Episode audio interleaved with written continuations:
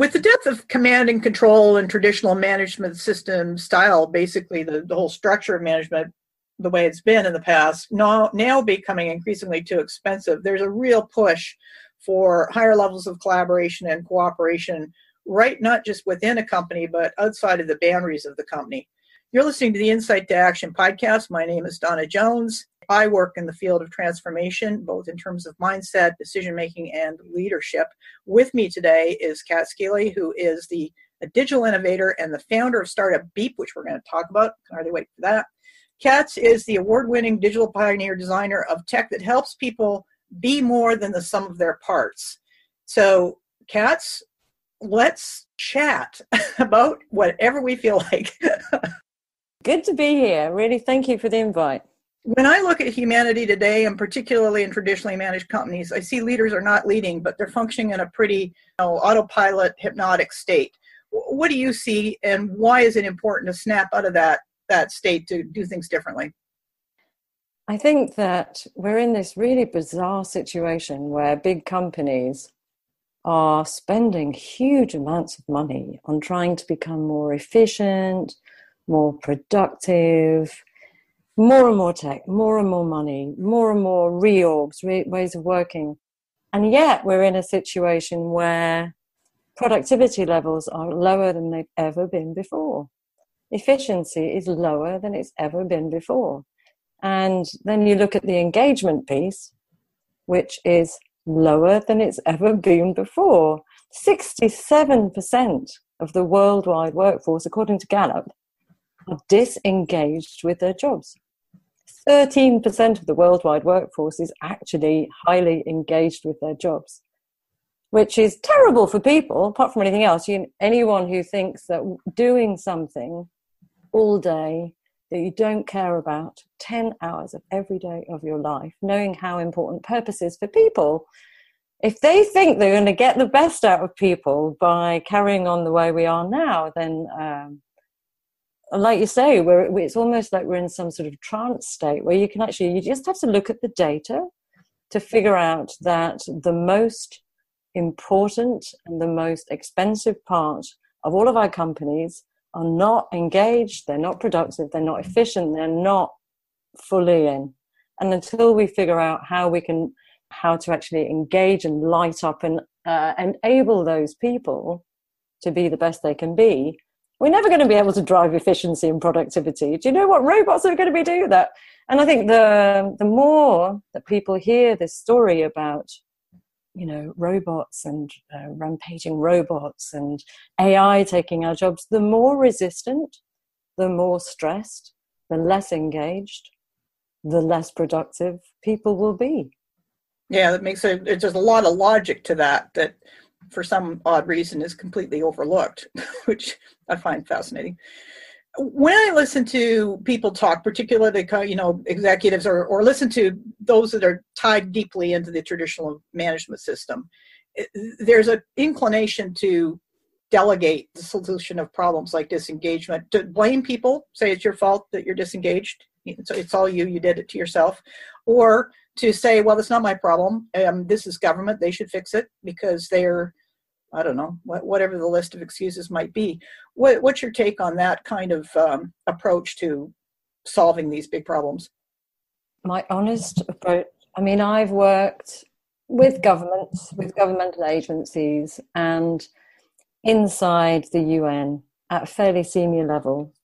Um, I think that there is some sort of bizarre, and again, it's like you say, it's almost like a trance like robotic trust from people thinking that there is some big plan and that they will solve it. And it's like, actually, no, they won't solve it because there is no big plan.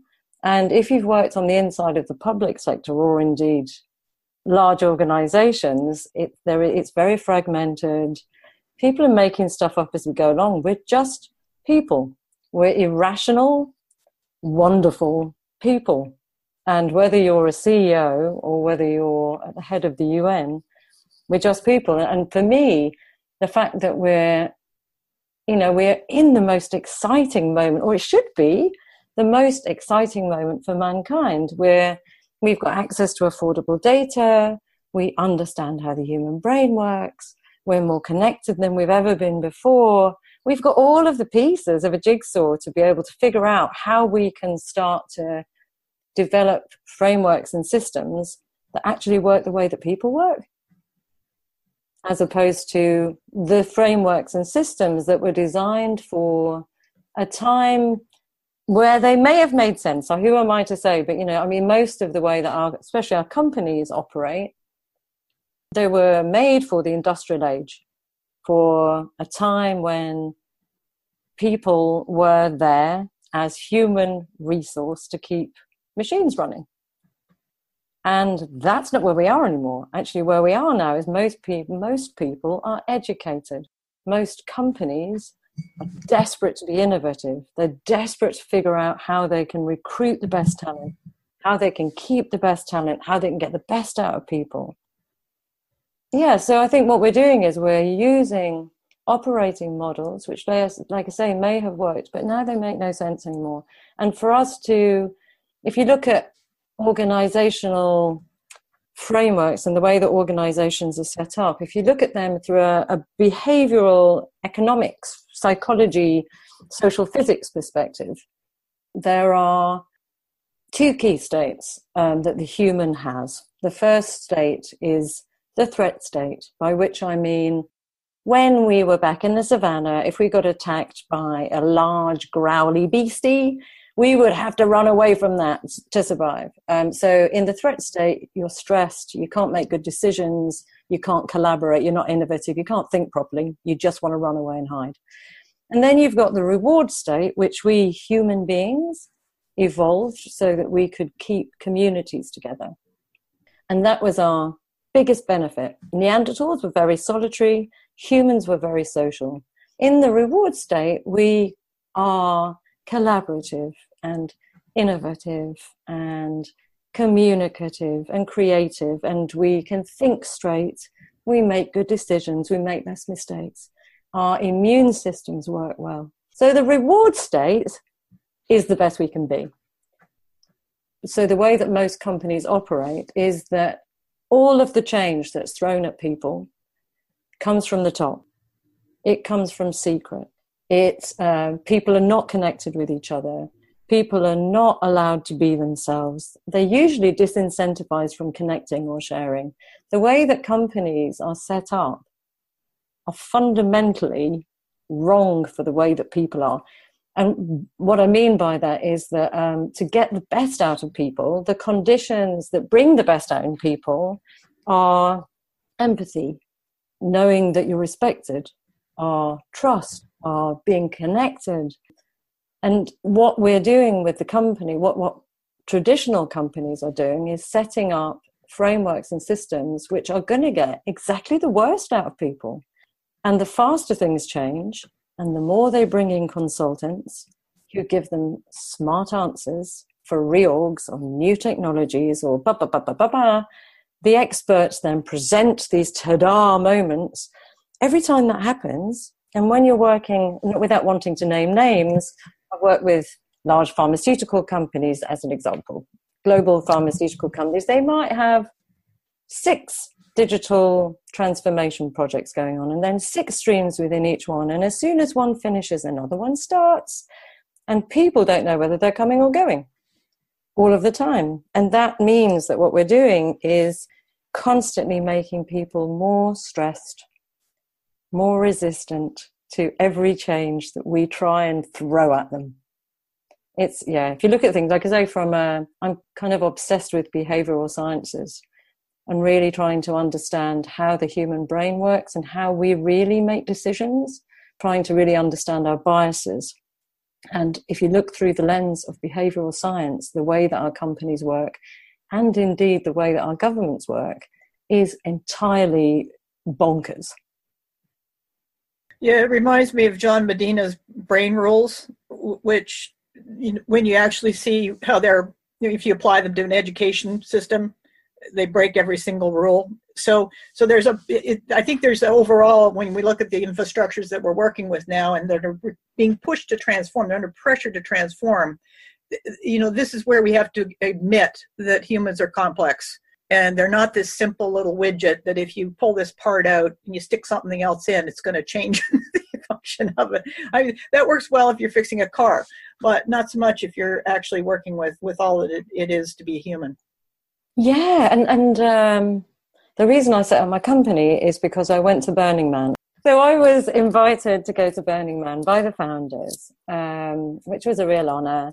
And for various reasons i said yes. I had no no understanding of what I'd be letting myself in for. But Burning Man is the most interesting experiment, social experiment, I think, that there is anywhere in the world.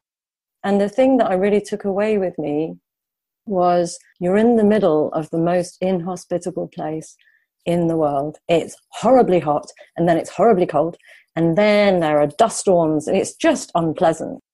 But there, in the middle of the desert, people do the most incredible things. They make things happen because they want to. And when you see how beautiful and how productive and how efficient we humans can be when we want to, and then you step back and you look at the way that people are, especially inside large organizations, and then back to that 67% of people, it makes no sense. Yeah, and I, I was with a very uh, well known global leader at Burning Man, and I remember looking at him, and I've worked within some of his companies, um, and I looked at him and said, Can you imagine what would happen if you could unleash the potential of every single person who works for you? That would be the biggest competitive advantage that any company has ever had very very very true. And i think that's the, the goal and the aim is to is to you know remove those barriers the mental barriers the emotional barriers the fear being the big one or at least use fear to to better advantage. We just you know it's funny we just had this conversation this morning on a on a thrive five hangout that's sponsored by cocoon projects in, in collaboration with tricordant which are it's a uk firm yeah so we were we were just the, the, those of us that showed up this morning were having a conversation about exactly exactly this. What does it take to build inside an you know an empathic organization to move from tell sell yell to opening a space for people to actually do what's natural to them as opposed to hiring the talent and then telling them how to give their you know how to controlling their talent which is is uh, quite quite actually silly when you when you look at it from a distance. It becomes a little it is yeah. It's it's almost um, like we're still operating somewhere around slavery, where people are just there to do what they're told. Yeah. There is a woman who runs Grant Thornton, who she's the CEO of Grant Thornton in in England. She's the first woman to be a CEO of one of those big accountancy firms. She's extraordinary. Um, she's a brave leader. She was talking the other night about the fact that to be a leader who is brave enough to listen to their team and is brave enough to stand up in front of people who really want to be given an answer because that's what they're used to. The uncomfortableness of doing things in a different way is very brave. Mm-hmm. She was talking about one experience where she was told she had to right size. Um, and she said, I'm not doing it like that. And what she did was pull all of her teams together before she became CEO. And she said, Look, we're accountants. Uh, we're in the midst of a recession. This is where our costs are, and this is how much we need to cut them. What should we do? Brilliant. And funnily enough, there were no litigation costs. People came up with innovative solutions. But she was saying how hard it is to be brave enough as a leader to say, I don't know, I haven't got all the answers. I well, trust in you guys to be able to help me to find the answers. But that's true leadership as opposed to the kind of leadership that thinks they already have the answers and they just need to go and deliver on it. So to me, that's a much more authentic version of leadership because it, it just says, hey, you've got talent, you've got ideas, let's let's work with that and and solve this uh, this conundrum. It's, it's odd, isn't it? I find myself so often when you're in a company and people, and they'll be moaning about their staff, they're this, they're lazy, they're not creative, they're this, that, the other. And I'm like, you hired them.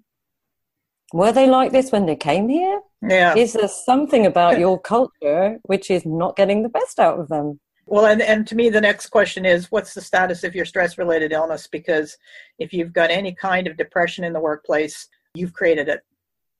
You've created it by not giving that space for people to contribute. That's that's how depression gets formed. It's one of the one of the vehicles.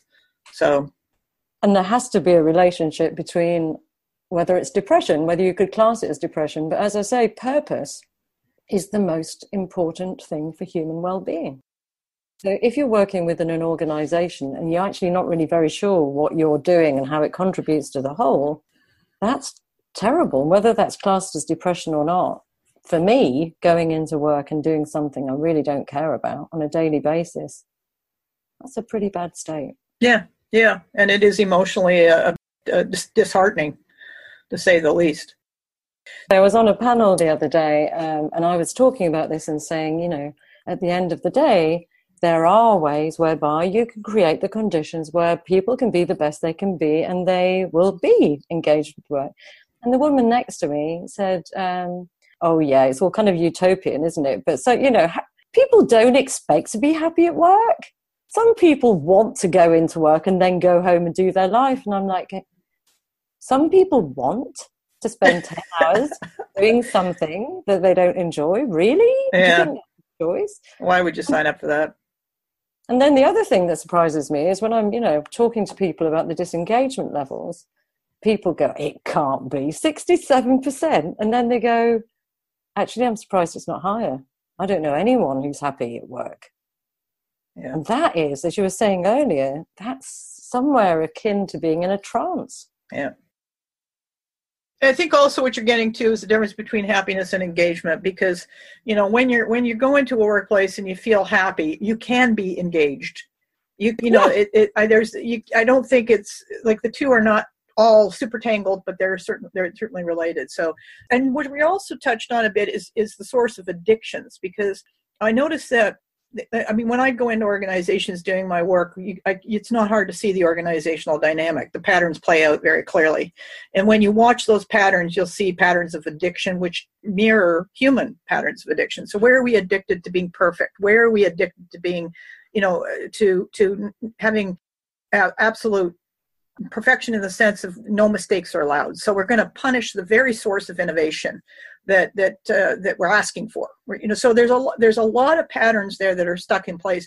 What is, from your point of view, why is it that companies have this problem with? so, where do they go wrong with innovation? I think there's been this kind of meme across companies because we follow each other because we're human and we're herd creatures, and therefore, if somebody else does something, we'll do the same thing. That you need to have an innovation unit and the innovation unit will be allowed to dress differently and to behave differently. And it will have its own little place, which has probably got bean bags and slides and maybe a table tennis because that's what startups do. Wow. And well, you know, you know the innovation unit. We, every company's had one. Something like eighty-seven percent of large companies now have an innovation unit. At the same time, the innovation that's coming from within large companies is pretty limited, I would say. Yeah. And if you look at, again, if you look at that through the lens of behavioral sciences, we're tribal. Therefore, if we are used to a particular behavioral norm, and that's the way our herd is behaving, and that's what a culture in a company is, suddenly you get this new thing that happens, and they're behaving in a different way. And therefore, we humans see that thing as being the other. You know, neurochemicals bond us to the people who are like us. And they they also make us not want to uh, make us resist people who are not like us. The cognitive biases, you know, which I'm sure you know about. Mm-hmm. So when you're setting up an organization within an organization, which is a totally different thing, you're setting it up for failure because it means the rest of the organization are looking at this thing going, hmm, that feels wrong. It's the other. So I think that's how they get it wrong. Whereas every single person within an organization has got an idea for how your organization could be better, or they're very aware of the things that aren't working. So rather than having something which is separate and other and which will eventually be pushed out by the corporate antibodies, if you can start to revitalize all of the uh, wonderful things that make your company your company, by which I mean people, and actually start to listen and work with their ideas, then then you've got real innovation. And that's what 3M do. That's what Toyota did back in the day. It's not like a new thing. It's like, do you know what, guys? You've got all of the ingredients for success and continuous improvement right there inside your organization if you look at it in the right place. Now let's talk about Beep. Tell tell us what it, what it is and why why what problem is it going to solve and, and how can we help? What's what's going on there? Beep is uh, it's a problem solving toolset. Uh, it's not an ideation toolkit. It's not a sentiment tracker. It's uh, it's all of those things. The problem with ideation platforms, and bearing in mind I designed and delivered the first open innovation competition ever. And I keep saying that, and I'm thinking at some point somebody will stand up in a conference and say, No, you didn't, I did. You know, I did. that hasn't happened so far, so I'm going to keep rocking that. So I've done lots of open innovation, and I think what happens with ideation platforms is that people are incentivized, the person who's running the platform is incentivized to get as many ideas as possible. And so what companies do is they get, you know, I had 147 ideas through on this competition. Great. Now, 146 of those ideas, nothing happens with. So that means there's 146 people who've been wedded to an idea that, that isn't actually used. Whereby what Beep does is it's, it actually invites people to report and collectively refine problems and when the problem is really understood and is big enough, then the, the people who are most engaged with that problem are invited into systems thinking workshops to actually find solutions that they own. So it's a continuous improvement engine.